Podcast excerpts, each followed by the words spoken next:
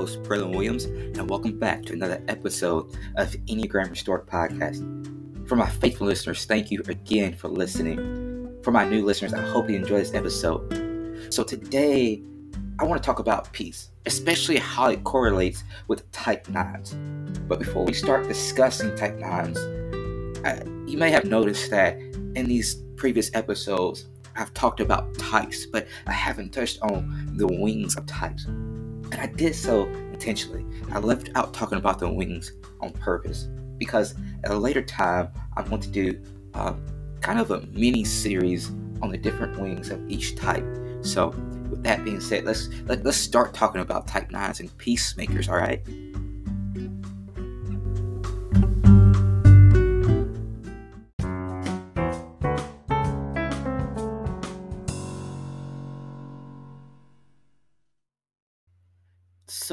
You, want to know peace, uh, um, then I highly suggest, I highly encourage you to get you a friend who is a type nine because type nines are just natural born peacemakers. They're natural born mediators, and it comes in part with um,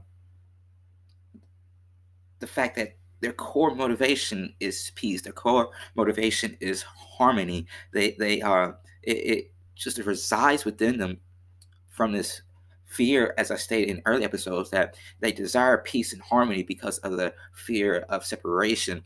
Uh, mainly from this, um, this fear of separation stems from the idea that if they assert themselves, if they assert their own opinions, if they assert their own views, their own um, priorities, then people will cut away from them. And so any assertion of themselves leads to being separated from people. So they strive to keep the peace.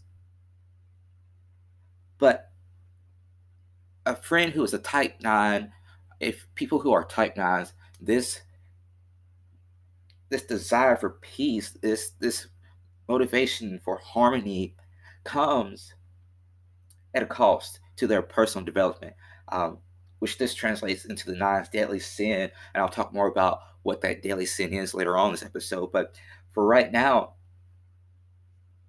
I want you to know that nines have a very calm and collected demeanor. They probably the person who seems like a hippie almost. All right, dude. As you know, we all have that one friend who like kind of seems hippie, whether or not they're not depends. But I, I guess you can kind of say if you have a nine friend who's a hippie, then they go together. I mean, hippies are pretty chilled and relaxed, and that's pretty much the entitlement, not entitlement, but the uh, the details of how a nine kind of is. Nines are calm, collected, relaxed. You know, they want peace. They don't look for conflict. They just settle into the harmonies of life that are going smoothly. They go with the flow of life. Nines have this natural ability to diffuse conflict with ease and they are pretty much liked by everybody they come in contact with. It's easy to like a nine. Why so? Because they don't go against the grain. They don't like give you heartache for your opinions.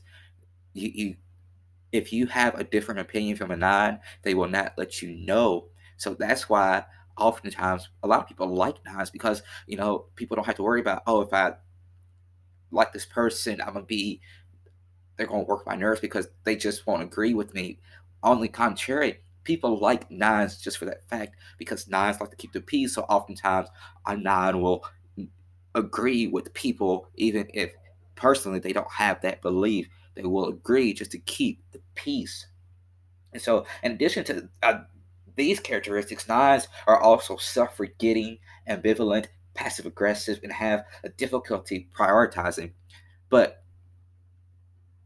to know what those characteristics means, let, us start by talking about the self-forgetting character trait.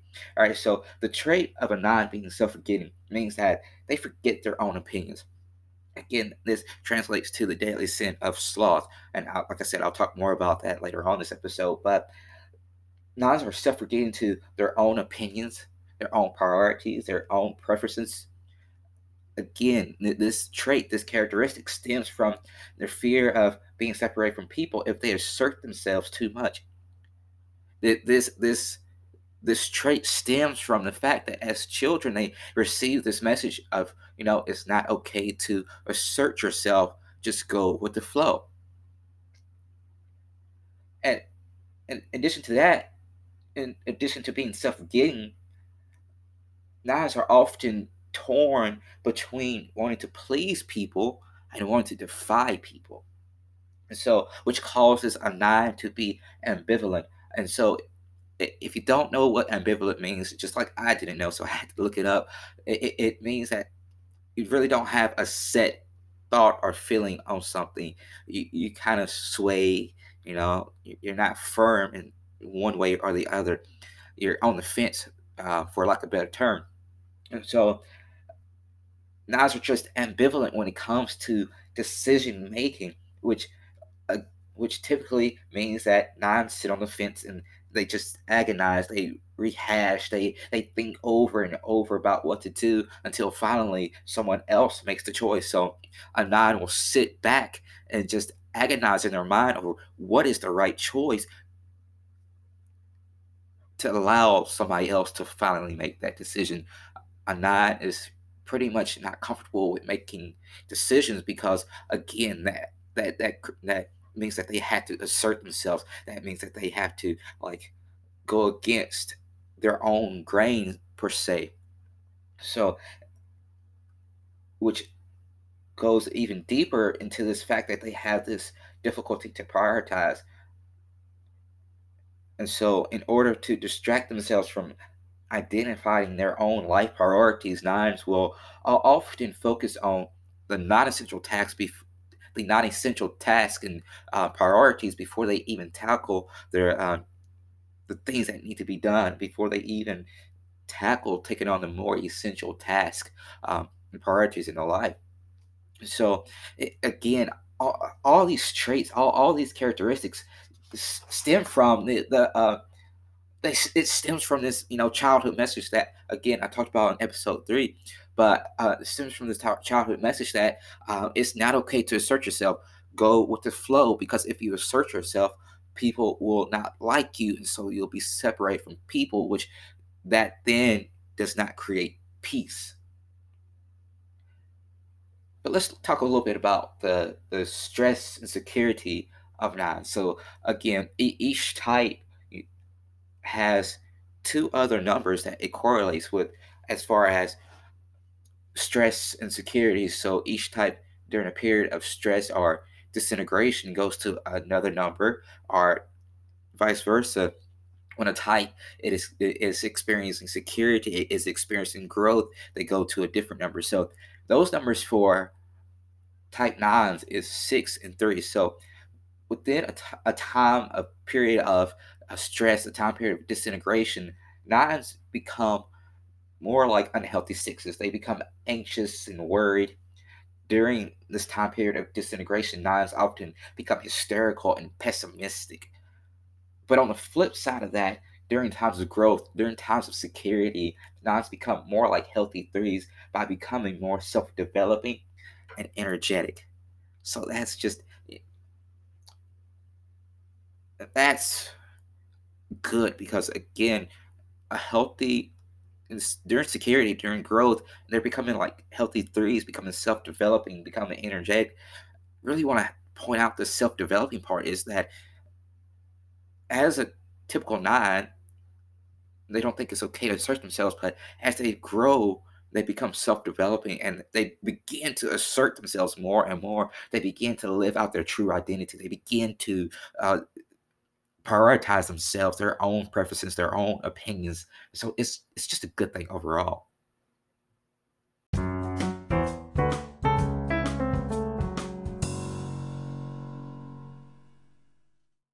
Hey, it's your host, Braylon Williams. I want to say thank you for listening. Your support is greatly appreciated. You can support Enneagram Restored even more by sharing this podcast with your family and friends and by making a monthly donation at anchor.fm slash Enneagram Restored slash support. Again, thank you for listening to Enneagram Restored Podcast.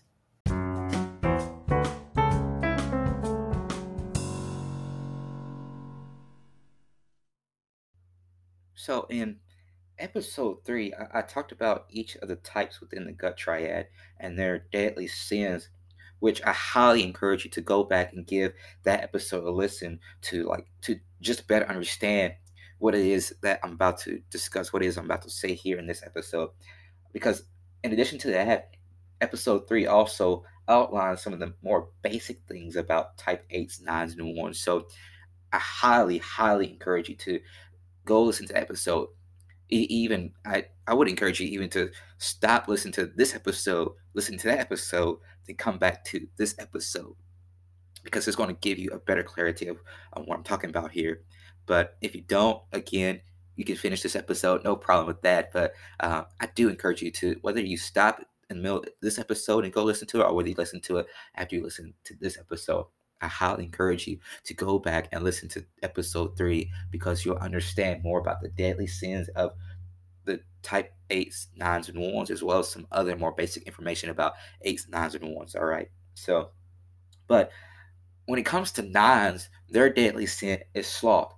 And, and not how you would typically think of about someone being a sloth. So typically, when we think about someone being a sloth, we, we think of them as lazy people. We think of them having physical laziness. But when it comes to type nines, and when we're referring to nines as having this deadly sin of sloth, it is quite different. They're, they're sloths to their own development. They're, they're sloths to, you know, becoming their true selves, to expressing their true selves. and again that that the slothness this you know slow development this this slow process of becoming and expressing their true identity to becoming and expressing their true selves again it, it stems from this that that old childhood message that they received as a child that it, it, it's not okay to assert themselves because if you assert yourself that leads conflict which leads to separation from people which on the contrary, it that, that that's just not a good message to receive because it's not true actually. So what I want to do here is I just want to give some practical uh, ways that nines can overcome this deadly sin of sloth. Whether you're a non who listens to this podcast, here's practical ways that you can institute inside your life, or whether you're listening to this podcast and, and you know of a type nine, you have a friend who's type nine, you have a family member who's a type nine, uh, you, you, can show them. Here's some practical ways you, you can give them this advice. So here, just to just to give a few, let, let's start with the first one. The first practical way that a type 9 can overcome this this deadly sin of sloth is pay attention to your wants and needs. Just this is very crucial to developing yourself to identifying your own true identity. So take some time to self-reflect reflect on your thoughts and feelings and, and do so without the influence of outside factors when, when, when you self-reflect and, and you allow your you allow to think about your thoughts and and your feelings without the influence of outside factors this this this allows you to better understand what it is that you as a person truly wants. It is it's not all right what does my mother want for me? What does my father want for me? What does my sister want for me? What does my best friend want for me? But no when you reflect on your feelings and without the influences of outside factors, you, you can say, all right, what do I want for myself? So what what what is it that I, Seth, want for myself? What is it that I, Annie, want for myself? What is it that I, Megan, want for myself? What is it that I, Josh, want for myself? It it, it it helps you better understand yourself when when you say all right i'm not going to pay attention to all these outside factors but i'm going to reflect on all right this is what i want this is a goal in life that I have. This is this is a feeling that I want to feel here in the future. All right, I, I can achieve that if if I go about this way. But if but if you allow yourself to begin to think about, all right, mom says it's, it's better to do this, you're, you're not really getting what it is that you as a person want. So allow yourself to reflect on your thoughts and feelings without the influences of outside factors. Secondly, a, a second practical step you can take to overcoming this deadly sin of sloth is learn that there is value in conflict. If you have to wake up every morning, look yourself in the mirror and say, There is value in conflict, there is value in conflict, do so. This is a concept that I want to just drive home for you today is that there is absolute value in conflict. People, uh, as nods, you could think conflict is no good, but on the contrary, conflict is probably the one of the best things that as humans we, we could be glad to engage in. Why? Because conflict can lead to deeper relationships. Self expression can lead to conflict, which conflict can lead to deep, deeper relationships. So you, you here you are asserting yourself against somebody else, but they don't agree with you. So here you are in conflict. But as you work that conflict out, as you come together and say, all right, we might have opposing views, we might not think the same things, but hey, this just this little minute, this little small detail within this conflict, we do agree on. You can see how by getting in conflict, it, it really allows you to develop your relationships because without conflict, I always think about the Simpsons when I think about conflict, when I think about us being different different people. And if you ever watch this show, The Simpsons, the cartoon show, The Simpsons, it's one of my favorite shows.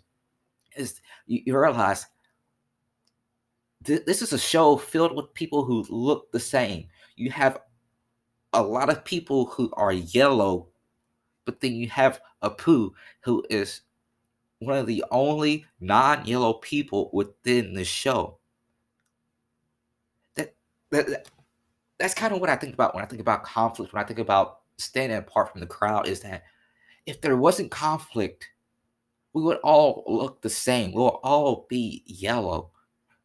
There might be a few people who might be like Apu and have different color than everybody else.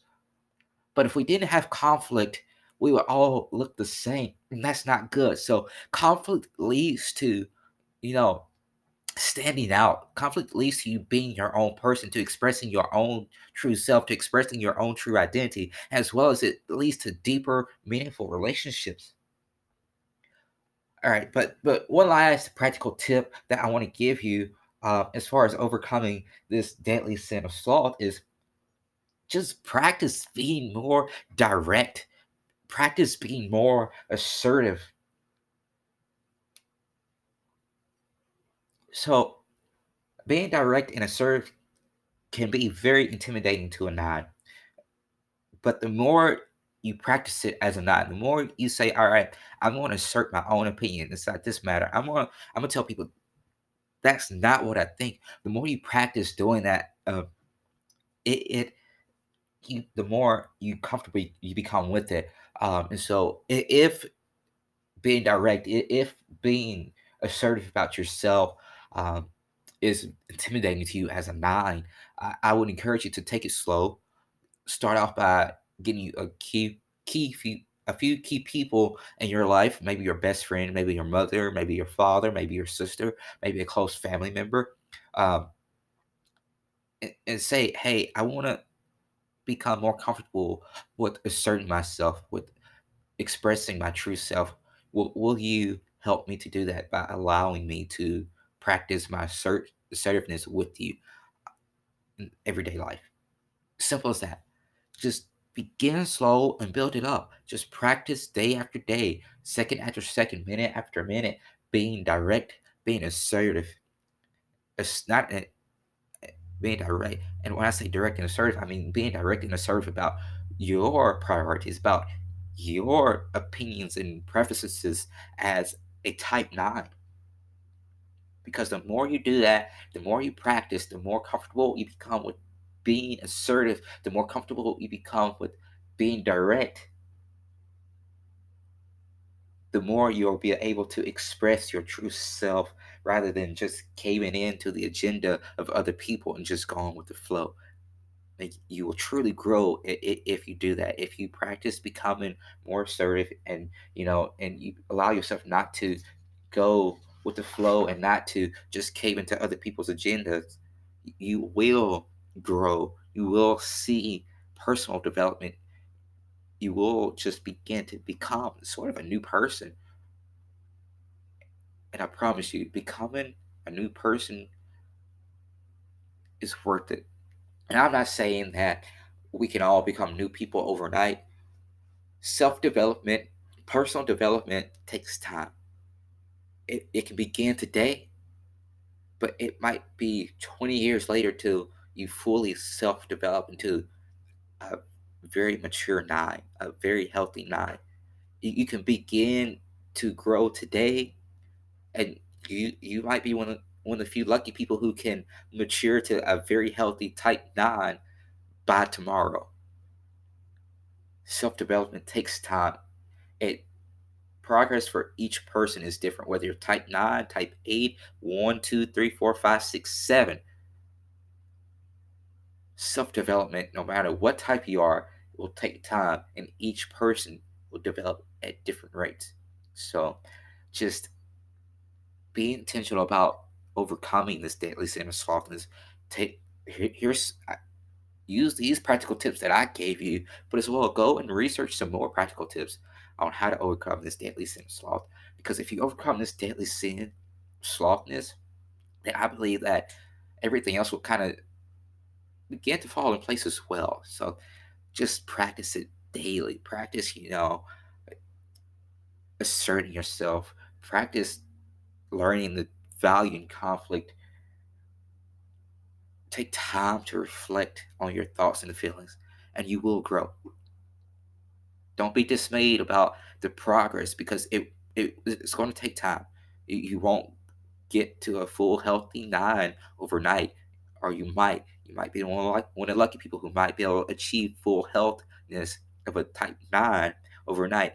But more than likely, 99% of people, it's going to take time for us to develop, whether you're a type 9 or any other type. So don't be dismayed about how long it might take. Just keep on going at it. Just keep on allowing yourself to grow and to get better at these things. And I promise you, as long as you begin to, as long as you take that step and allowing yourself to change, you will appreciate yourself in the long run. You will give thanks for allowing yourself to change, allowing yourself to become a better person.